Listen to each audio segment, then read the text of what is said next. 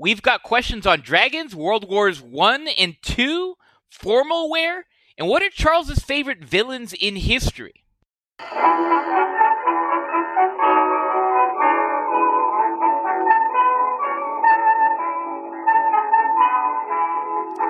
Welcome to another episode of Off the Menu, now being broadcast and podcast on the Crusade Channel.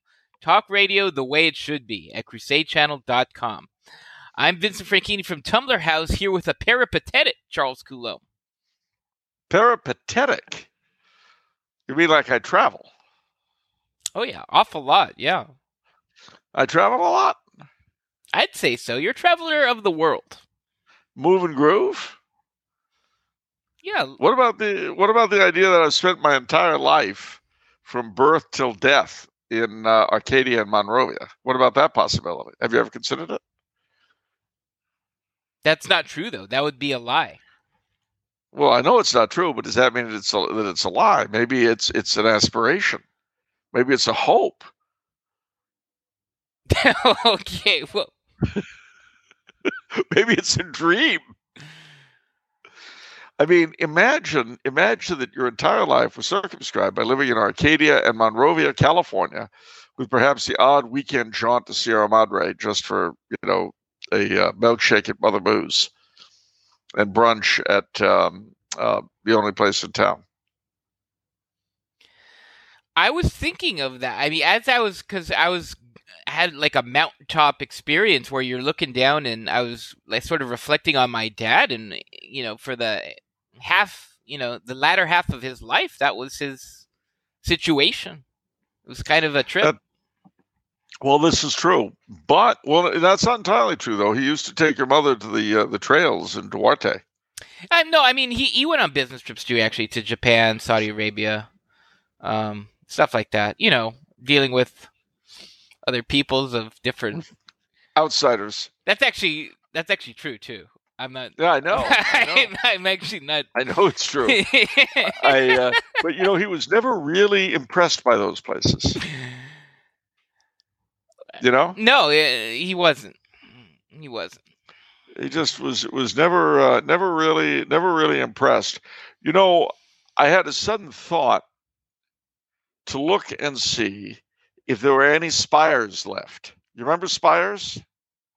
Yeah, I do on Huntington. It's kind of like akin to Conrad's. We used to go to Spires a lot. My grandma loved Spires. Well, indeed. Uh, and there were a lot of them. But, you know, it's gone. But I'm looking here. They still have them in Carson, Lawndale, Long Beach, Ontario, two of them in Torrance, so they're very special, and Tustin. I didn't even Is know. It... That's amazing because you just touched this hugely nostalgic part of my childhood, and I didn't even know that that restaurant was a thing to you. Because it oh was, yeah, it was a continuous thing for me. Wow. Well, you know, since you mentioned, I'm gonna make, I'm gonna say, I'm looking at their menu. I'm gonna say a few words. Tell me if this gets you excited. Lumberjack breakfast. yes. All right. Uh, I'm looking for things. The Popeye omelet. yes. Okay. Chicken strips dinner. That's no big deal. Uh, I used to get that a lot as a kid, though. Don't. What, the chicken strips dinner? Yeah. Oh, yeah. Okay. Uh, ribeye steak dinner? Mm. Oh, yeah. Fettuccine Alfredo with chicken? Absolutely chicken parmesan. Mm. Did you get sandwiches there? I think my mom did. I did mm. not. Soups? Yeah, well, the dinner I thought came with soups all the time. Well, indeed, and they have vegetable beef, as they always had. And then Monday was potato leek, Tuesday beef barley, Wednesday navy bean, Thursday broccoli cheese, Friday clam chowder. That's in Ontario. I think that's the closest one to where uh, where we are. So you know what? Whenever I'm back home, whenever that may be, we should make a, a field trip to Aspires. That'd be amazing. We should aspire to it. Yeah. We should aspire to Aspires. Well, you know what's weird too? I guess that stuck with me is it's got this. I don't know if it, they do that at as a as a rule, but it had this circular design. Yes, that's the they all are apparently. Oh, oh okay. Tim Feeney used to call it the round place when he was little. so, ladies and gentlemen, that's a, a, touch of nostalgia for those of you from the beautiful San Gabriel Valley of Los Angeles County, state of California, United States of America, North America, the Western Hemisphere, planet Earth. wow. All right, What? Charles, you have but you have more travel information. I do have more travel information. I do indeed. Ladies and gentlemen, gentlemen and ladies, gather around. My spring break begins on the Annunciation, March 25th, and lasts until April 16th. Three glorious weeks. Now, guess what I'm going to do with those three glorious weeks, ladies and gentlemen? Am I going to Cancun to star in the real Cancun 2? No. Am I going to Fort Lauderdale to be in Where the Boys Are 2? No. Am I going to Palm Beach? Uh, not Palm Beach, uh, the other joint, Palm Springs, California, to be arrested with a bunch of other drunken colleagues? No. No, no, no, no, no, no, no, no Uh, wonderful three weeks of uh, which will include holy week and easter week will be spent and what i am dubbing the three kingdoms tour yes indeed ladies and gentlemen ireland england and scotland the three kingdoms so the annunciation will see will see me uh, with a school chum whom you know dan uh, we'll go to ireland March 25th to April 1st. We will then, that night or the morning of the next day, it is yet to be decided, we'll go to England. Be in England for about 10 days, maybe April 2nd to 12th. And then up to Bonnie, Scotland, 13th to the 16th. And then back here. Now, I am putting this to those of you in our family if you dwell in any of those three kingdoms, and if you're keen on seeing me, let us know before then. And if it's possible, we shall see if you can be seen, or if I can be seen, or if we can be seen. But wait, there's more. As you may have noticed, three weeks on the road would mean three weeks that you'll all be deprived of off the menu.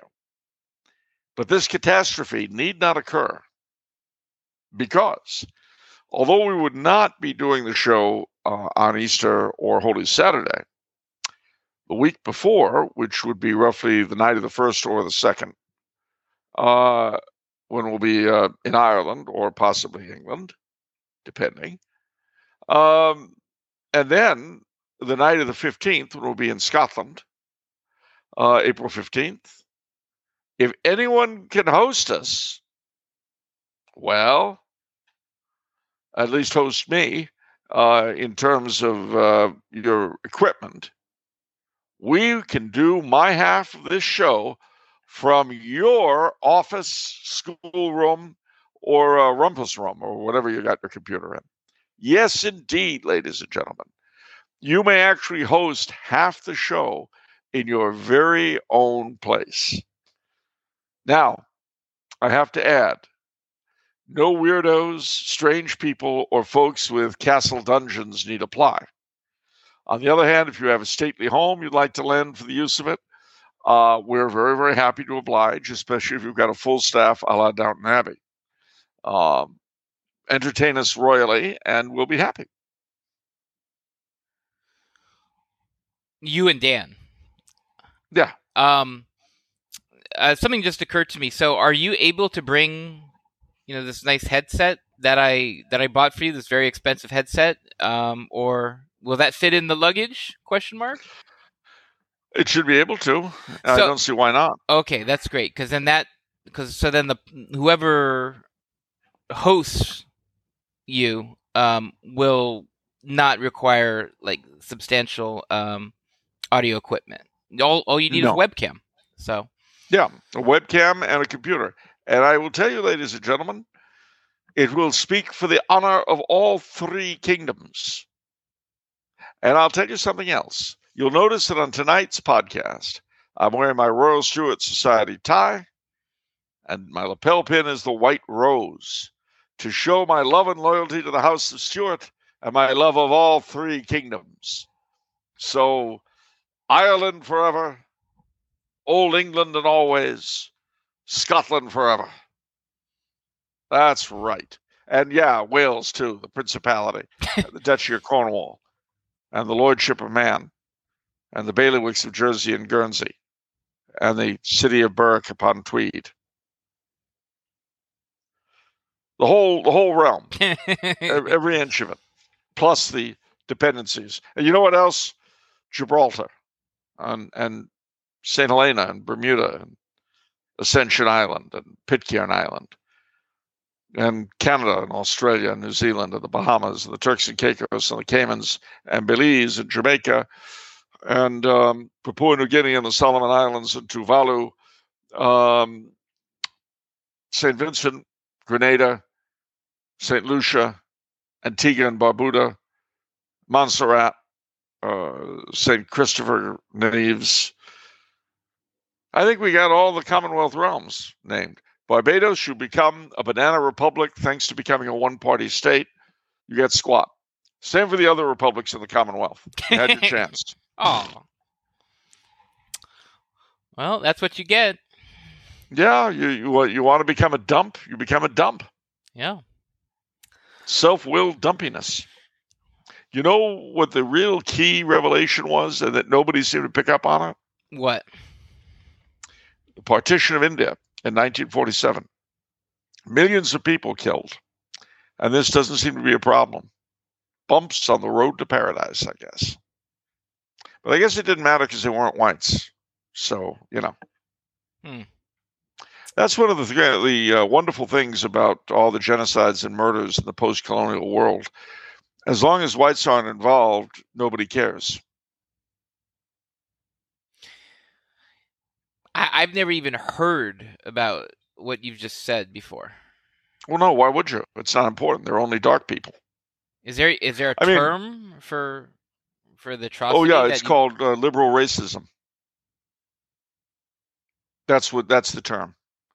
I mean, I remember when I was a kid in the '60s and '70s, uh, they'd be going on and on and on about apartheid in uh, South Africa and white minority rule in Rhodesia.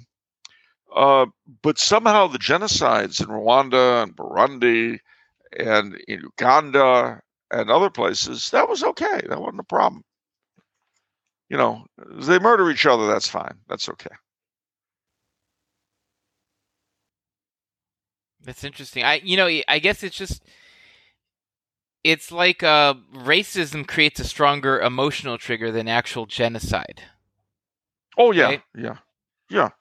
You know, Presumed racism, presumed perceived racism. racism Yeah. is much. Well, yeah, because see, the thing is, you can feel good about yourself. Remember, when people are committing genocide, they don't give a damn what you think. They really don't.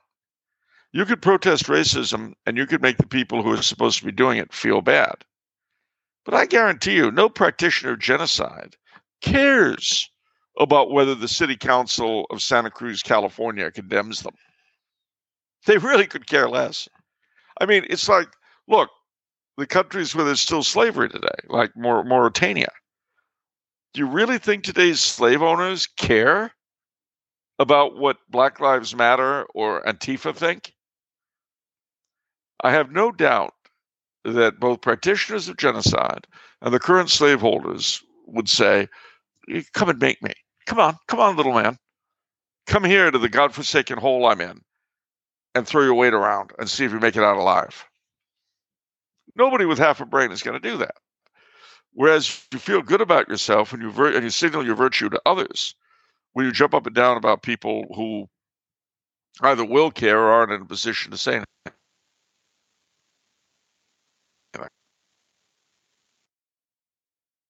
Now, I don't want to give the impression that hypocrisy is part and parcel of uh, media, government, and academia. I don't want to give that impression because you know they do it so well themselves. If you know anything about them, that they don't need my help. Okay. What? Yeah, no, we get it. I'm affirming Always. always. That's what nobody really understands about me. I'm affirming. You know, I had promised myself that I would give up snarkiness for Lent, but then I realized I'm never snarky.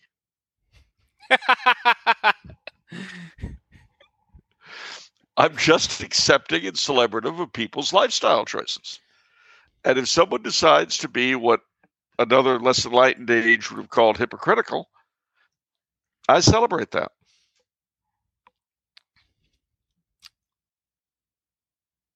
That's great. That's great. What if they don't identify as hypocritical though? Oh, they don't need to. I accept them as whatever they consider themselves. okay. If they think they're virtuing, then I'm sure there must be. Wait, they're virtuing. They're Okay, virtuing. Yeah, that this is a continuation of the pre-show where nouns turn to verbs. Um, and verbs turn to nouns. Yeah, adulting, uh, coping, or no, well, cope. Yeah, Adulting is the biggest cope that those who need to virtue while real pa- really parasiting do. wow. Whew, that sentence was stacked. All right. Um. But what you you think adulting isn't isn't just another cope? Is that what you're saying? I, I don't even. I don't even know what you're saying. You're That trying is to. just cringe. I thought you were based and red pilled, and instead you're going cringe on me. Uh, my, actually, the Franchini family have a, a special noun for kind of like the like a cringe. We we we call it a toe curler. That's a toe curler, where it's like it's so bad where it makes your toes curl in uh, in, in your No, you physical a, uh, reaction to it. Yeah, you, you used to say bump offing, Yeah, bump offing. Yeah, yeah. as in, uh, yeah, it needs to be bumped off. yeah, yeah. But we don't we don't say that anymore, do we? No, no. I'm glad. It it, it makes me feel safer. Yeah, that's good. Well, no, you're safe. I mean, you're, you know, you're not Italian, but you know, you're. I'm still safe. Well, you know, the the I'll never forget when uh, you know your your great uncle said to me, "You know, kid, you're okay. You'll never be a made man, but you're okay." Yeah, That was a compliment. yeah, you're a good fellow. Yeah. All right, are you ready for state of the week? I are. What do we got? This week we have Utah. Am I? Uh, no, Mita. Oh, I see. Right. no, I don't know. I don't know where you're going with this. no, that that seems that's the right answer. No, Uh, Utah. Okay. now, now we've got that settled. Well, to be honest with you, um, Utah. I have been through Utah, and there's a lot to drive through. The Great Salt Lake has always made me think of Mordor. The, the sad salt sea of Nurnen, away off to the south, as was described in uh, Lord of the Rings. But the city itself is interesting, Salt Lake City. The, the Catholic Cathedral, the Madeleine, is beautiful. It is gorgeous. It's French Gothic. And they say that almost every Gentile in Salt Lake contributed to the building of it. So, yeah, I would definitely see the Madeleine. Uh, the Mormon temple is interesting. Uh, us Gentiles can't go in, but there is a visitor center, which is worth seeing. Um, it's very strangely built. It has four towers. Uh, and I'm sure that the builders of it, who were mostly Yankees from the Northeast, a lot of them from New England, they built it to be impressive, and they succeeded. It's weird looking to my eyes, but it's very impressive. The Visitors Center, you can learn all about Mormonism, or at least the less bizarre parts of it. And there's also the tower, the uh, Mormon Tabernacle.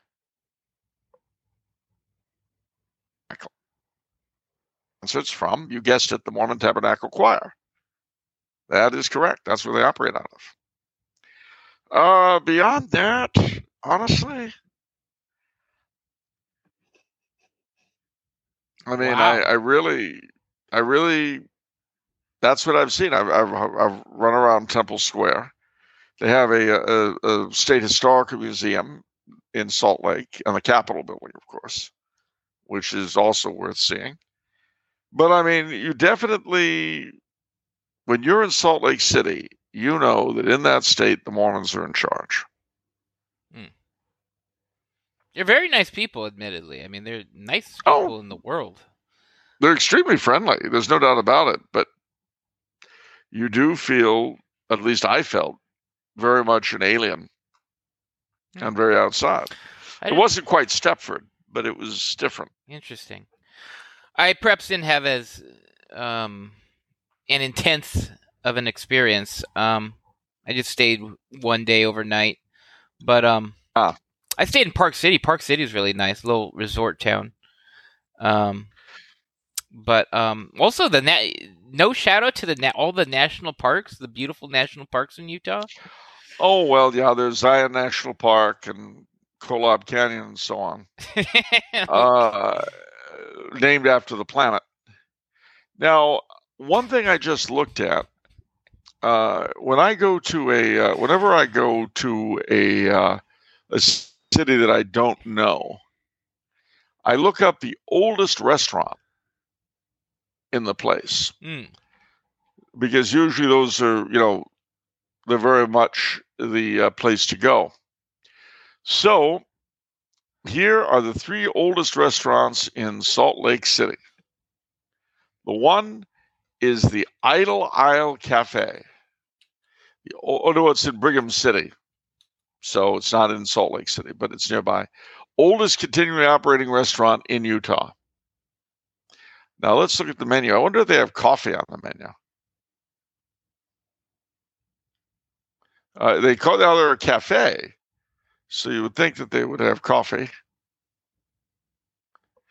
No, oh no, they do have coffee. All right, because Mormons aren't supposed to drink coffee. Just so you know. And then Lamb's, Lamb's Grill Cafe. Now, are they still going? Because they were founded in 1939, so they're not the oldest in Utah, but Lamb's Grill, Salt Lake City. Yeah, they're still very much with us on Main Street. Oh, no, I lie. Closed down in 2017. Wait a minute. No, apparently since 1919. Uh, apparently they're still they're reopened. Okay, good. I will say that I'm very very happy about that. I've never been there, but whenever a place like that closes, it's bad for any place, even if you're not a Mormon in Salt Lake City. Hmm. Um, well, maybe not. According to this, their their their Facebook thing hasn't reopened. You know what? Anybody there in Salt Lake City? If you know what the story is with uh, Lamb's Grill, let us know. Hmm. And then the other old one they uh, they mention is in Logan, Utah, which um, has the Bluebird restaurant. They're closed, but they're reopening. So the Bluebird is closed but reopening. Uh, Lamb's Grill. All right. Well, I don't know if either of those are open, but apparently the Idle Isle is still open. So there you go, ladies and gentlemen. And if you know that part of the world, if you're from Utah, you know Utah, then please let us know. I'm starting to get kind of hungry thinking about it. Interesting. Yeah. No, I, I was um I was wondering if you had so little to say about uh salt uh or about Utah because it's um they have a lot of dry counties, but it looks like Salt Lake is is not. But they have No. like eight or nine different counties are are dry counties. Well, yeah, because they're they're almost all, if not completely, Mormon, Yeah. and the Mormons aren't allowed to drink alcohol in their in their faith. Oh, But really? Salt I didn't know that. Now you know, but Salt Lake City has a lot of Gentiles, as non-Mormons are called, Ah. and they guzzle. Bunch of drunks, Yeah. kind of like me at the Knights of Columbus bar in Monrovia, where I've yet to go. I've never been there. Can you imagine? I got to take you. It's uh. It's Whenever. I get home again, apart from going out to Spires in beautiful Ontario, California, in memory of the one that used to grace beautiful Arcadia, um, maybe we can uh, force our Grand Knight to come with us. That's yeah, I'd love to. Um, yeah, and we can have the sacrificial fish meal of penance and. Not, I'm not going to be in Lent when I get there. So, yeah. do they do they serve other things normally, or is it ju- Uh, well, just actually, booze? that council, I, I, I don't mean to uh, speak ill of them, but um, they do chicken dinners on Fridays that aren't. Le- I don't like that at all. I so I don't do that because But what do they do on what do they do? Do they cook anything on other nights? I mean, no Fridays. I mean, like every Friday, they, but they do chicken dinners. Um, Yeah, I realize, but they don't do anything on other nights, like Any- Thursday night chicken dinner or I don't know. Monday night steak or something. I do not know. I, w- I don't think so, but I could be wrong. Um, it's very, very active council, so maybe. Um, I don't know. All right, we'll take that as read. Pause for channel identification. Uh, off the menu is now being broadcast and podcast on the Crusade channel. Talk radio the way it should be at crusadechannel.com. All right. Uh, no memes this week. We're going to go straight to business. Oh, questions, questions. All right. First question is from Michael, who says, Howdy to both the wise and effervescent Charles and Franchini. That's ha- you and me. That's yeah. I had just spent some time with family in Vietnam and also celebrated the Lunar New Year. And a peculiar thought came to mind about the imagery of dragons in the West versus East. The West, from our historical Catholic faith, characterizes characterizes the dragon as a symbol for evil and Satan, while the East views the dragon as a symbol of luck and prosperity. In thinking about baptizing the East, how would you think to baptize the Eastern conception of dragons, if you believe they overlap in any real symbolic way? As always, thank you for all the great content over the years. Hmm. That's a good question. And of course, had he been in the beautiful San Gabriel Valley of California, he would have been able to celebrate the Lunar New Year, you know, authentically instead of by imitation the way it's done in East Asia. Yes. You know, China, Korea, Vietnam, Japan, they, they, they all imitate what's done in the San Gabriel Valley, in Koreatown and, and, and Alhambra, Monterey Park, Little Tokyo, Chinatown, etc. Yes. We knew that. I knew that, Charles. And the real Tet is in Little Saigon in Westminster, California. Right. Vietnam imitates Little Saigon. All right. Do you have an answer? I just need- I had to I had to make that clear for everyone who might be tuning in. Uh, do I have an answer? The answer is I really, you know, the, the two conceptions are so very different because, of course, the dragon uh, in the West is so much a part of evil that even in the rite of exorcism, it refers to the demon, uh, to the devil as the old dragon. Whereas in the Far East, the dragon is totally benevolent. Now, of course, some might say that that's a reflection of the old dictum from the Bible the gods of the Gentiles are demons. Um, I don't know. I don't know how you could baptize the uh, the dragon. I really don't. Say George slaying the dragon, say Michael slaying the dragon. Well, I mean, what? There's a third thing which we haven't touched on. Um, which I mean, we've taken smog.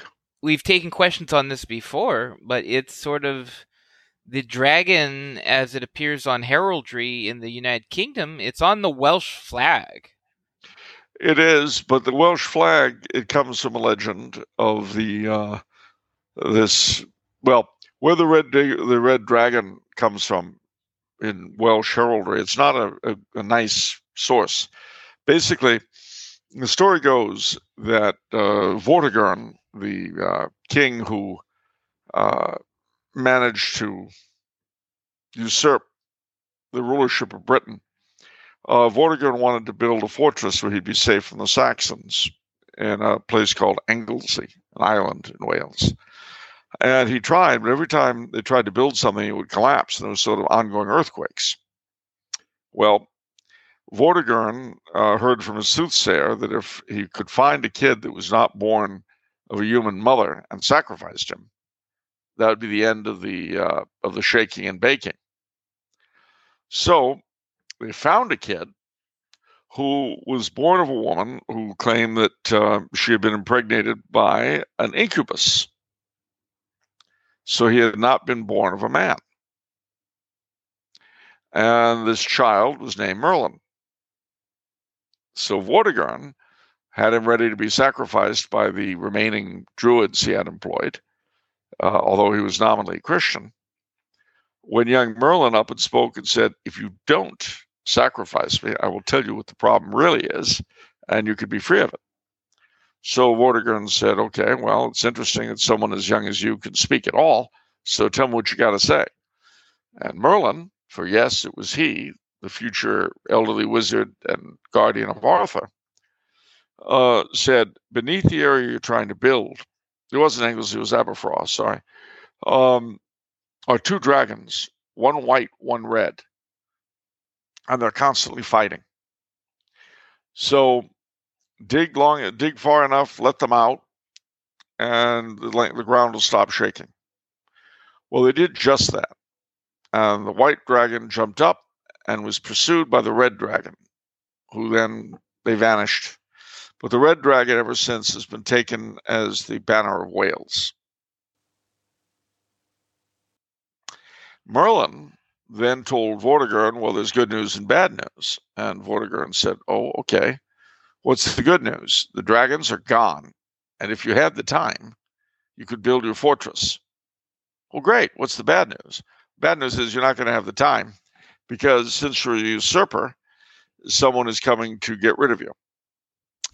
And that someone was called uh, Ambrosianus Aurelius, who was a Roman Briton. Vortigern was dispatched. Ambrosius Aurelianus, Aurelianus, whatever his name was, became king of the Britons. He in turn died uh, after a fairly long reign, during which Merlin got a lot older all of a sudden and he was replaced with his brother, Uther Pendragon, who took the red that red dragon as his symbol to show that he was powerful like a dragon, stronger than his enemies. And Uther consulted Merlin on how to get a married chick he wanted badly. And Merlin told him how to do it. But he said, there's a price to be paid. And the price is when she gets pregnant, I want the kid. And so he went to war. The, the woman's name was Igraine. Her husband was the Duke of Cornwall. Uther went to war with him. He uh, came out to meet him, and while the two armies were fighting, Merlin made Uther look like the Duke of Cornwall. He snuck to Tintagel Castle, and the Duchess thought that uh, that was her husband. So he had his way with her, and then the next day he was able to defeat the Duke and kill him. And he took the Duchess as his queen. But when the son was born, Merlin appeared and took him away. To be raised by a foster father, Sir Ector. And what was the name of the baby? Arthur. Exactly. But, but, when Uther died, the land was torn by war. It seemed that the land would be torn by war or saved by a miracle alone. When a miracle occurred in London town, the sword and the stone. And engraved on that sword in letters of gold were the words, Whoever draw, whosoever draweth the sword from the stone is rightwise born king of England. But no one could draw, draw it from the stone, and so it seemed that the miracle had not worked. What do you think of that? That was really interesting. I never knew about the dragon, the dragon aspect of that. Now you know. See, a legend is sung of when England was young and knights were brave and bold. The good king had died, and no one could decide who was rightful heir to the throne. You are really getting hyped up for your trip, huh? Think so? So You know, it's worse than you think because the weekend after I get back, I have to go back to England. I have to give- It's true. I have to give a lecture um, at the University of Nottingham. Great. So, wait, so let let's take it back to the question, right? So, what are the challenges here in terms of baptizing the Eastern cons- uh, idea? Well, the problem with baptizing it is the dragon has always been in the West a symbol of the devil and a symbol of evil. And that's really hard to get around. It's hard to baptize. I mean, you know, how how do we make Medusa into a beautiful young maiden? it's hard. I And see, see. the dragon is the symbol of good luck. I mean, kind of more as an abstraction or something, right? Or like some like cultural no, no, no, abstract icon. no, no, no. Nothing abstract about it at all. There are many different dragons in Eastern mythology. Uh, the imperial dragon uh, is the highest ranking. I mean, they're worshipped as gods. Some of them. Oh wow! It's yeah. Hold on, imperial dragon. Uh, let me see. No, it's also a Chinese takeaway restaurant, but uh, yeah, revered above all other creatures in East Asian tradition, the dragon is also a symbol of imperial rule. The Chinese emperor was known as the dragon. Uh, his uh, hands were the dragon's claws, and his seat was the dragon throne. Still is. United with heaven and earth, a wise emperor ruled in harmony with the cosmos and brought peace and prosperity to all. As the the pearl with the uh, imperial robes and other East Asian works of art often show the dragon with a pearl surrounded by branching flames. Some scholars view this as a symbol of rolling thunder belched from the dragon's mouth as it reaches the sky. Others regard it as a luminous pearl of potentiality, a philosophical sign linked with Taoist ideas of the ever changing and indefinite. Um, I mean, Well, well there's just not a lot you can do with that. I mean, can't you reduce it? I mean, I feel like m- modernism and liberalism have reduced, uh, you know, Christian worship icons into, you know, meaningless things. I mean, why can't we It's- do it the other way or something? Why can't we do it too, this? There's just too much to it. You know, the dragon, the lung. It's Hmm. It was on the flag of the Qing dynasty. It it it. How how did that happen? Do you think? uh, well, as I say, it could be that uh, they ah dragon worship. There we go. Yeah. Well, the gods of the Gentiles are demons. So draw your own conclusion. Hmm. Chinese dragons are strongly associated with water and weather in popular religion. They are believed to be the rulers of moving bodies of water, such as the waterfalls, rivers, or seas. The dragon god is the dispenser of rain, as well as a zoomorphic representation of the yang, masculine power of generation. In this capacity, as the rulers of water and weather, the dragon is more anthropomorphic in form, often depicted as a humanoid, dressed in a king's costume with a dragon head wearing a king's headdress. There are four major dragon kings representing east of the four seas the East China Sea, the South China Sea, the Qinghai Lake and beyond, and Lake Baikal. The yellow dragon was the symbol of imperial authority. Today, the worship of the dragon god is celebrated throughout China with sacrifices and processions during the fifth and sixth moons, and especially on the date of his birthday, the 13th day of the sixth moon. The folk religious movement of associations of good doing in modern Hebei is primarily devoted to a generic dragon god whose icon is a tablet with his name inscribed. I mean, I just don't see how it can be done. All right, fair enough. Alrighty, moving on to an excellent question from Helvicio. Really well worded too, might I add. Um, so Helvicio says, "Who are your favorite five villains in history and why?" Let's define villain as someone who may have had admirable qualities, but fought against the good guys. For example, the Hussite general Jan uh, Zizka, or King George III, or a truly immoral person who is nevertheless interesting to read about. For example, Caligula or Genghis Khan. Well, I wouldn't consider George III a villain, so I fine. Oh, George I, I left I I I left something out. He said, "Yes, I did mention King George III to see if I can rile up Charles. Let's see if it works." It didn't. I didn't, but I'll say George Washington, okay. Napoleon Bonaparte, um, Juan Perón, uh,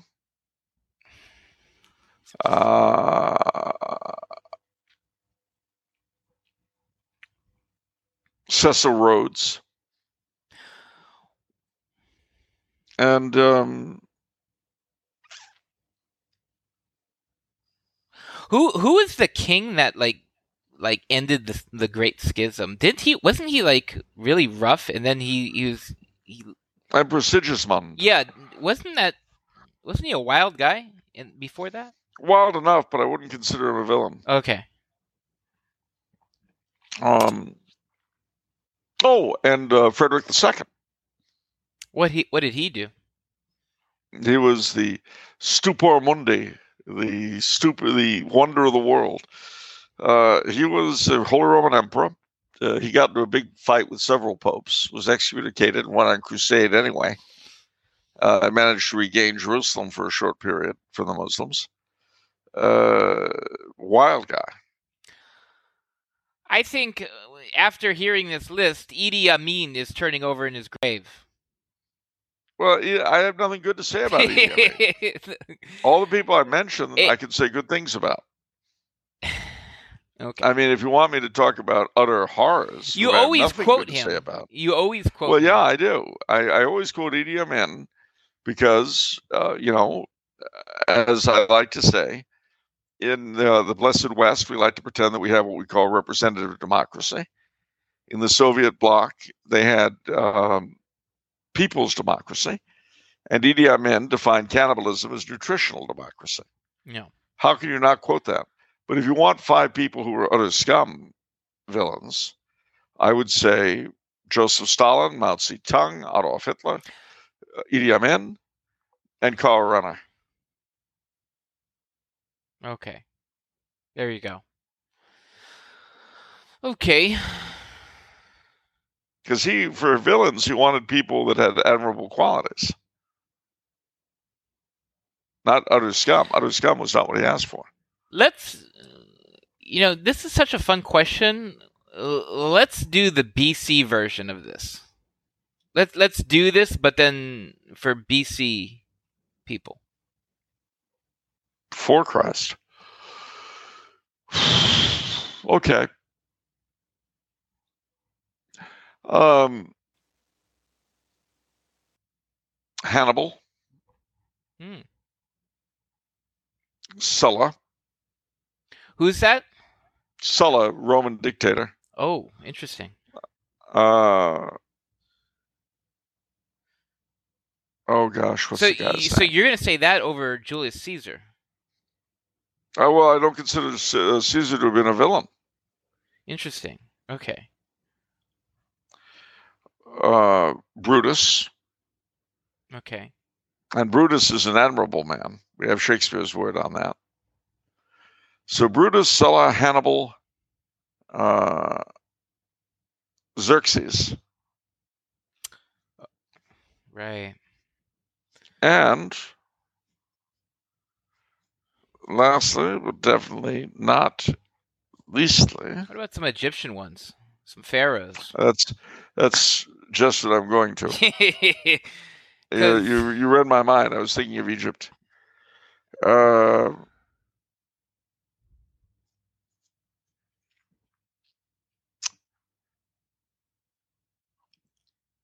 well, we don't know his name, but the one from the Old Testament, of course. Hmm. Interesting.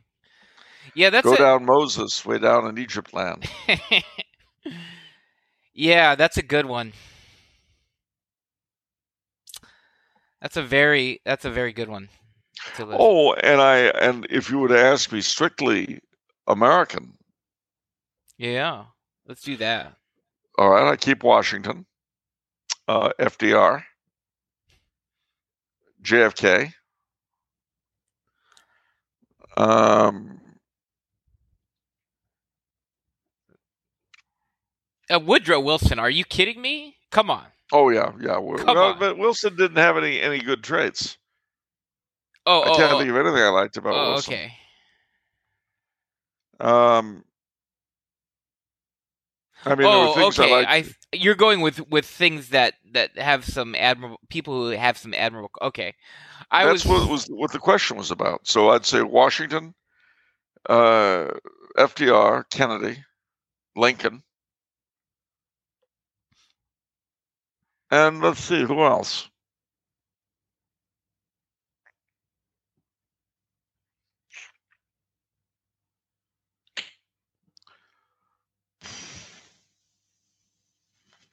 Jefferson. okay. That makes sense. Yeah. Jefferson over over Andrew Jackson. Oh, that is tough. You know what? Jackson just unseated him. Cause why? Jackson just unseated Jefferson. There we go. Okay, I I always liked Andrew Jackson. I don't know. He's America's Bonaparte. yeah. I I, I do. All right. Um. What about um? What about the guy who has that fifty foot statue? Oh, Huey Long. Well, now we get if we get away from presidents, all right, we're cutting presidents out of the deal. So I'd say Huey Long will No, I- definitely be on. I wasn't talking about uh Huey Long at all. I was talking about Warren G. Harding. Oh, we, that, I'm referencing an old episode where the Warren Warren, G. Harding- Harding mon- monument. Yeah, the one I always asked directions to, and somehow no one was able to give them for me. No, you know the Warren Harding Mem- Memorial, the 50 feet tall statue of, of Harding in D.C. I recommend highly, ladies and gentlemen, if you visit our nation's capital, ask to be directed to the Harding Monument. And when they say what, be sure to tell them it's a 50 foot tall statue of Warren G. Harding. It's on the mall somewhere. Be sure to say that. Let's see what kind of a response you get. But I, I, I, I would think though, uh, if I were to go that route, all right, I would say Huey Long, Frank Hague of Jersey City, um, Jimmy Walker of New York, the uh, first Mayor Daley of Chicago, and um, Rizzo Sr. of Philadelphia. All right. Uh, Andrew from New Jersey. Hello. Uh, he has a question, uh, and he says, uh, "Hello, gentlemen. Welcome from the home of the nation's first Indian reservation, the Brotherton Res- Reservation, near present-day Indian Mills in Burlington County, the great state of New Jersey." I wouldn't boast if I were you, Andrew. You know where the Brothertons went when they got chased out of Jersey? They went where they are now in Wisconsin. Ah, My name is Yon Yonson. I live in Wisconsin. I work at a lumber mill there. Out in the street, the people I meet, they ask me my name, and I declare, My name is Yon Yonson. I live in Wisconsin. I work in a lumber mill there. And out in the street, the people I meet, it just goes on and on and on, know. endlessly repeating. Did you want to hear it again? No. All right. He says, A while back I asked a question about the wearing of shorts, to which Charles answered that men should not wear them, and also that he never saw his father wearing shorts. Let hmm. me now ask our fashion guru what of blue jeans, or, more generally, denim of any kind? Is it ever permissible to wear jeans outside of the cattle ranch? They make dressier varieties, and in some modern men's fashion circles, they are paired with a waistcoat or blazer. Sometimes I'll even see older gentlemen wearing these dress jeans at mass. Uh, what say you, Charles? Can men wear jeans? If not at church, perhaps the pub. Or are they too informal for anything other than manual labor? Did Charles see ever ever see his father wearing jeans? No, I didn't. Uh, except when he was doing work around the house, uh, you know, on the roof or any kind of labor of that sort. Then he would wear jeans, but he never wore them otherwise. And that's what they're designed for. Blue jeans were designed for labor, so that's what they're intended for. Now, the fact that you'll see older men wearing them doesn't signify because those older men are my generation and our taste is garbage. So, speaking generationally, so I will tell you don't wear blue jeans unless you're working because they're, they're working man's gear. Their denim, denim is meant to be a durable cloth for hard work. You're working in the garden, you're working on the roof, you're working in the garage, you're cleaning the car, you're practicing ballet, all that. You know, I, I really relate to Andrew's question. Um, you know what it reminds me of? It's like, uh, I mean, it's not on this level, but it, it reminds me of uh, like when people are going on a diet and like they sort of know what's right, but then you have these sort of questions there that kind of where you want to hold yourself to a certain standard, but you're also trying to like weasel out. Weasel out. It's like, okay, you know, um, can you have wine? You know it, can you can you have you know, chocolate? uh, if oh, yeah. dark chocolate's okay. It's good for the heart. is, is see, see what it is. What it is. You, you're you're you're using adulting as cope. oh, oh man. Um, adulting as cope. That's right. Adulting as cope. All right. I mean, it's it, it's just cringe. Ad- adulting as cope is cringe, and that's red pilled. It's based to say that. It's based and red pilled to say that adulting as cope is cringe. All right.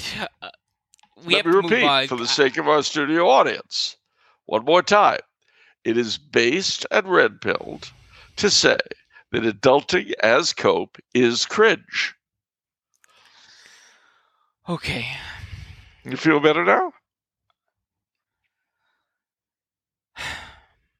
No. Based in red pill. Oh, to stop say, saying it. Stop saying that. Okay. What is wrong with saying it? It doesn't matter. Just respect my wishes. All right. Ho, ho, ho, ho, ho. The veneer of democracy is shredded by the imperial dragon. this was never a democracy. This isn't Tet. This isn't.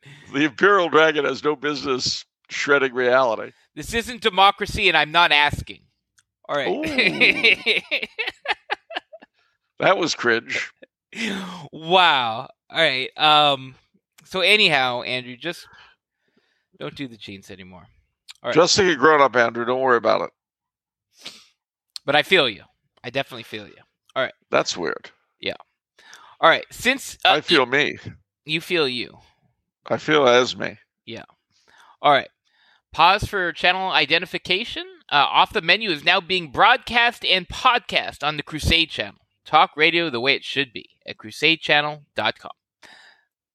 Since uh, even uh, he has another question. Since even before the start of his reign, King Charles III has been getting props for traditionalists for his rightward leaning traditional views on matters ranging from church and state to architecture and urbanism.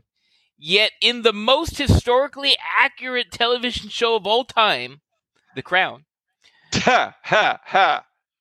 Prince Charles is Ha! shown as a Cringe. progressive, desiring reforms to the monarchy to make it more quote unquote inclusive, modern, and relevant. Is there any truth to this?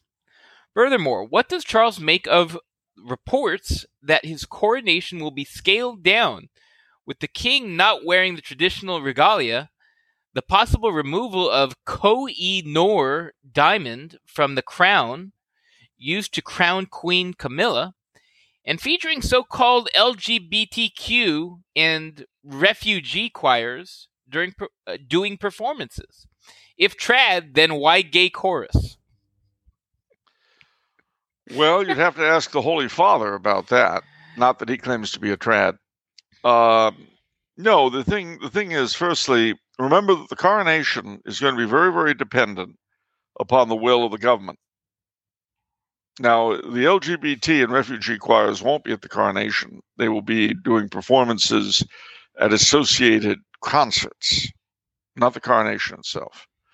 Um, and that the sort of extra entertainment things are all in the hands of the government. And all governments in the West today are gay. If you don't believe me, remember our Surgeon General who's trans with her date who was a tranny at the French uh, at the French Foreign Ministry last year for Bastille Day. The one that uh, the date was the one that later got popped for stealing women's uh, luggage in airports as a sort of weird fetish. There was a picture of the happy couple, and it was really bizarre. And of course, don't forget that all of our embassies overseas have the rainbow flag. So I cringe every time I pass by our embassy here in Vienna.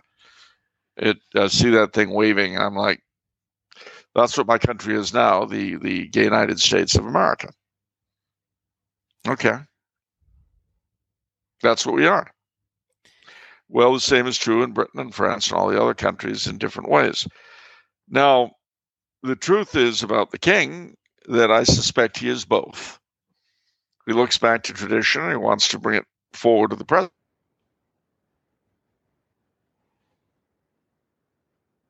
One thing that's interesting about the coronation is that, and I've only found this out today, by the way, uh, the coronation as a ceremony uh, has several major parts the anointing with oil, the placing of the crown on his head and the scepter in his hand, and all that, and the reception of communion, and then the acclamation of the Lords and Commons.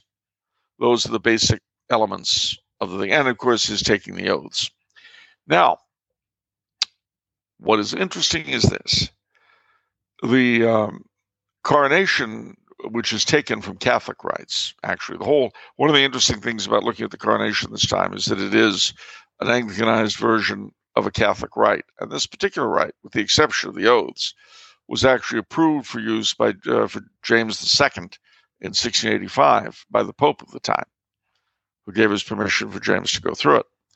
And it is an English translation of a medieval Catholic Latin rite. But the uh, looking at it will give you some vague idea of what Catholic coronations were like uh, before we got rid of them one by one. The last, of course, was uh, that of Kaiser Karl in Hungary in 1916. That was the last Catholic coronation other than the popes. The last of those was Paul VI in 1963, and as we do, as we know, neither John Paul nor Benedict nor uh, Francis uh, had a coronation.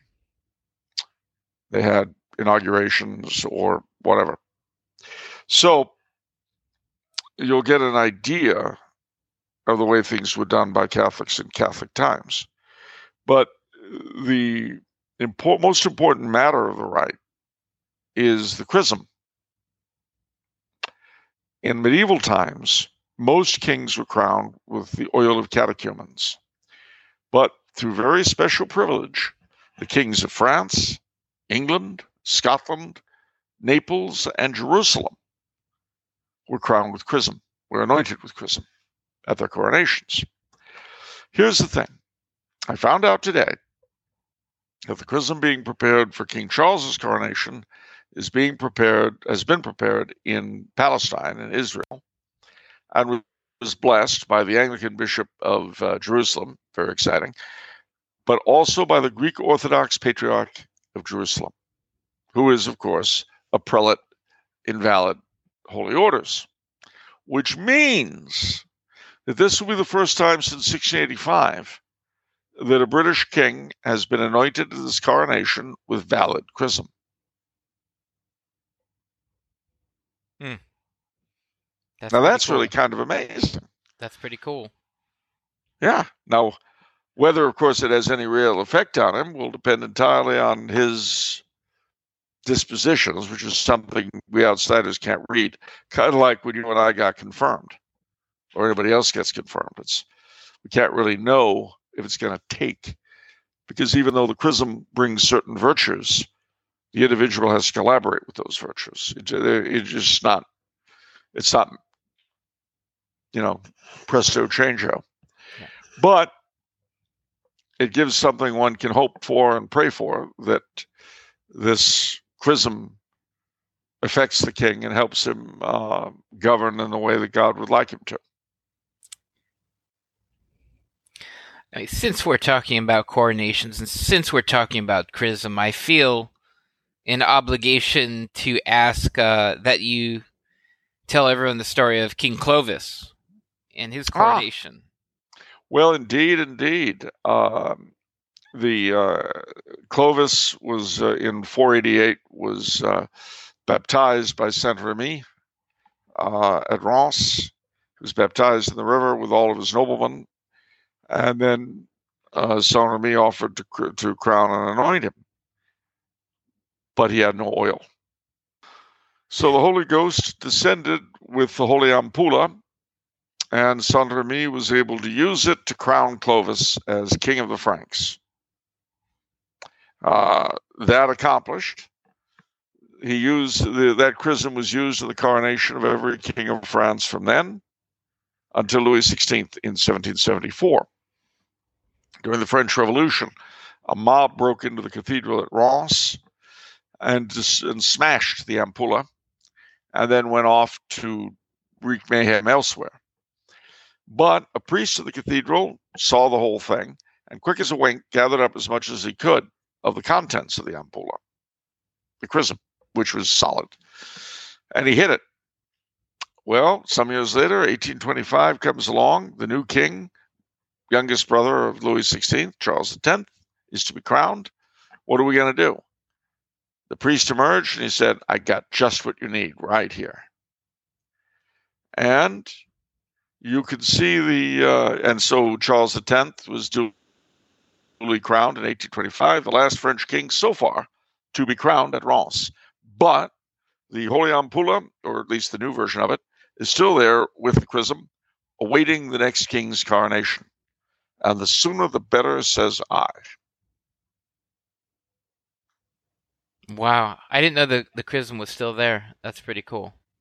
Yeah, it is. I've seen it with both these eyes, and I, have seen a uh, quite a picture of uh, the Duc d'Anjou, the legitimate heir to the throne, holding it. That must have been. I mean, I can't even imagine what was going through his mind. well, can you imagine? You're the descendant, literally, of generations of men who were ba- who were crowned with this thing, with this oil, and you're I, holding it. I know, I know. I, it, that's why it's so.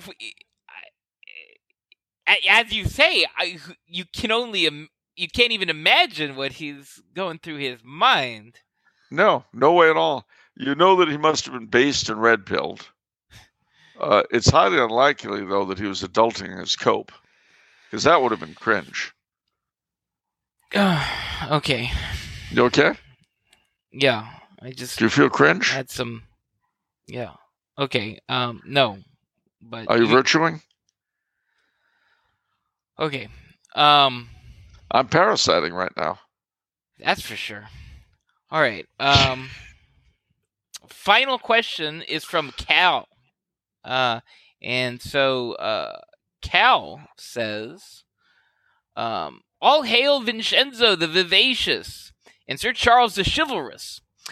Having done some research on the First World War and its aftermath, it has become apparent that this true that this conflict truly broke the spirit of Europe as the world knew it. As Charles surely knows, nowhere was this more apparent than in the states that succeeded the collapse of Austria-Hungary.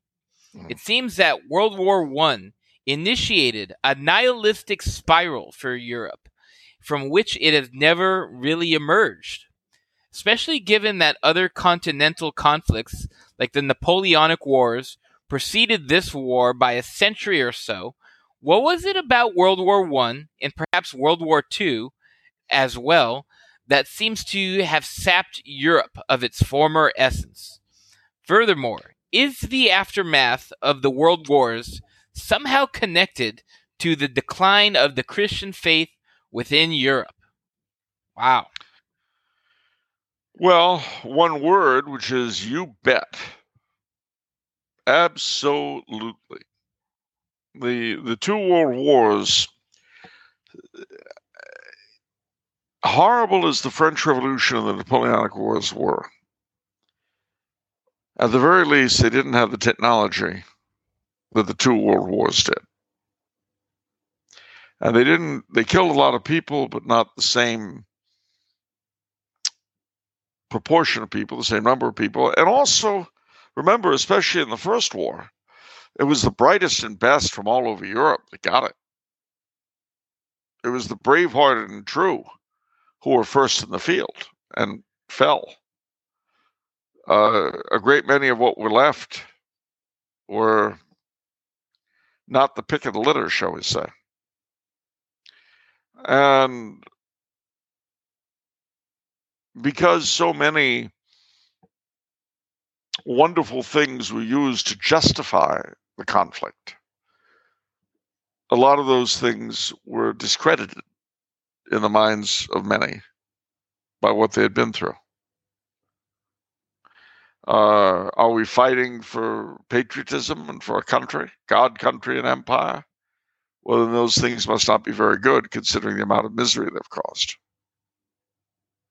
Now, obviously, if you were to be honest and you would say, well, actually, it was all done in the name of freedom, then you would say that freedom is the problem. But we're never honest. So, you know, we, we can't be because that would be adult. And as you know, adulting is cope, which is cringe. And I think it's based in red pill to say that.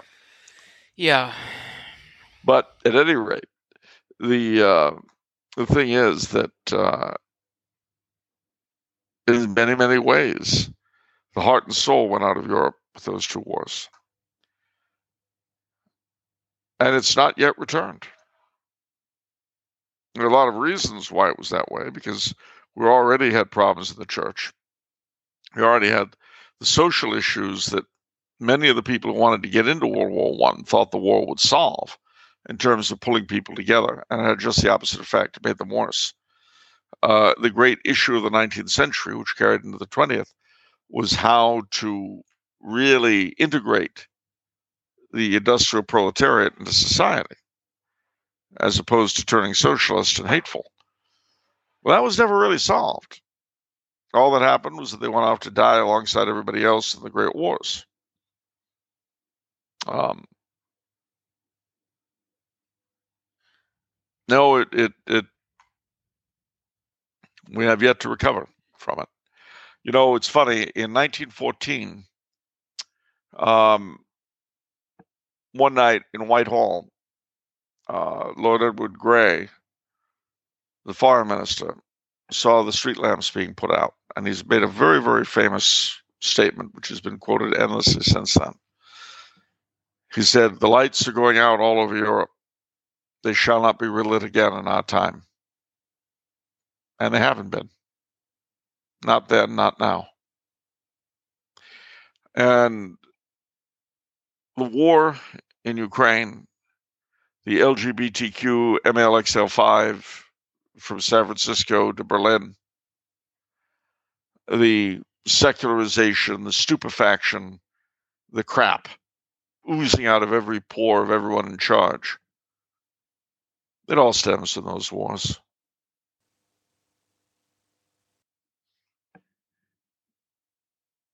And how do you undo it? Well, the only way you can undo it, the only way the damage that has been done to European, to Western Christian civilization, the only way it can be undone is that the soul of Europe, the faith that built it, is regained. And until that happens, and unless that happens, everything else is rearranging the deck chairs on the Titanic, to use another quote. Um, I can't possibly get more based or red pilled than that. If you really, I mean, the sickness of Europe also is a sickness that affects the daughter countries. It affects the United States and Canada and Australia and New Zealand and Argentina and Mexico and Brazil and Colombia and Cuba and the Dominican Republic and Haiti and Chile and Paraguay and Uruguay and South Africa and India and Thailand and everywhere. That hideous strength, that negation of all that is true and good and beautiful. Even, you know, Islam that we talk about today is that Islam that has been transformed into a nasty Western ideology by westernized Muslims. China is dominated by a Western post Christian ideology. India is basically ruled by British socialism. I mean, the the, the non Christian world has basically adopted post Christianity without ever having a period of Christianity. But they're all Western now, in the worst sense of those words. Gandhi made the crack that Britain had given India everything except Christ. Not entirely true, but not entirely false by a long shot. And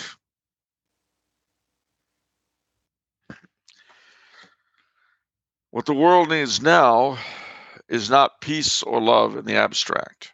What the world needs now is Jesus Christ and his church and his sacraments and his kingship and his mother's queenship and the fellowship of his saints and his angels. That's what the world needs. And everything else, all of our human institutions, ecclesiastical and secular, or ecclesiastical and temporal, will be revitalized and be reborn if, as, and when enough of us have accepted that. Until then, until then, you can vote. You can vote for Biden or Trump. Hmm. And in the immortal words of Kamala Harris, we have to do what we were doing, and the time for us to do it is now. And now is the time for us to do what we've been doing.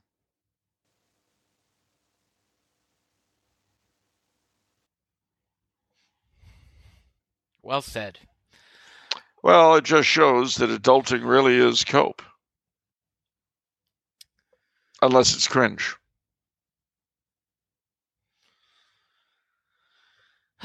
Sometimes You find that cringe? I mean, sometimes the difference between cringe and cool is very slight. Did you say cringe and cruel or cringe and cool? Sometimes the difference between cool and cruel is very slight. One letter. Oh, that's for sure. Um, Well, I will just say, and I think it's worth saying, that we should remember the heroes of the British Isles. yeah. Okay. Oh, you want me to name some? I don't know. I'm just kind of wondering why you have a goofy smile on your face as you say that. I'm trying. Well, because I'm getting ready for the trip, and I'm thinking of of these things. Uh, But no, King Arthur, Robin Hood, King Arthur, fact or fiction? Fact, Robin Hood, fact or fiction? fact. King Richard the Lionheart, I'm pretty sure he was fact. yeah, I'm- all for him. Yeah. Um, Queen Mary Tudor, mm. uh, King Henry VI, servant of God. Yeah. Um, I can do this. I don't, I don't need too much help. Uh, Charles the First, James the Second, servant of God. George the Third. Um, Owen Glendower. Sir William Wallace, Robert the Bruce, Mary Queen of Scots, Sir Walter Scott, Robert Burns, Lord Tennyson, Wordsworth, um, Kipling, Samuel Johnson, You need- Roger, uh, Thomas More.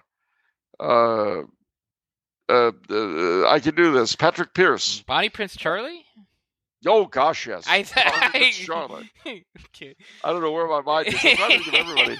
Bonnie Prince Charlie, uh, Patrick Sarsfield, uh, the Earls of, Ty- of uh, Tyrone and Tyrconnell, the the, the uh, Lord Derwentwater, um, Niall of the Nine Hostages, uh, uh, uh, Saint Patrick, Saint David, Saint uh, Saint Edward the Confessor. Uh, uh, uh, all all of these guys from from Bantry Bay to East Anglia and from the Shetlands to Jersey and Guernsey. The whole kit and caboodle. Yes, that's right. go. And France. And Belgium and Spain and Portugal and the Netherlands and Luxembourg and Germany and Austria Hungary and everywhere in Europe, the whole mother continent and and Europe beyond the seas, America and Australia and Canada and South Africa and all those places. I love them all. And Goa and Shanghai and Tokyo. Rio de Janeiro, Buenos Aires. I love the world. It's a great planet. I'm glad we're here. And you know why? Why? You know why? I'll tell you why. It's because the world is based and red pilled. Wow, man, that's deep. and using using adulting as cope is cringe. You didn't think you were going to get away for, away without hearing that Are- at least one more time. Are you saying adulting as like AS as adulting Yes. as cope is cringe? Yes. okay. Okay, I'm gonna spread that message to the world. Adulting as cope is cringe. And that statement is in itself red pilled and based. All right. See, I'm going to choose all five phrases. It is red pilled and based to say that adulting as cope is cringe. You don't like that statement.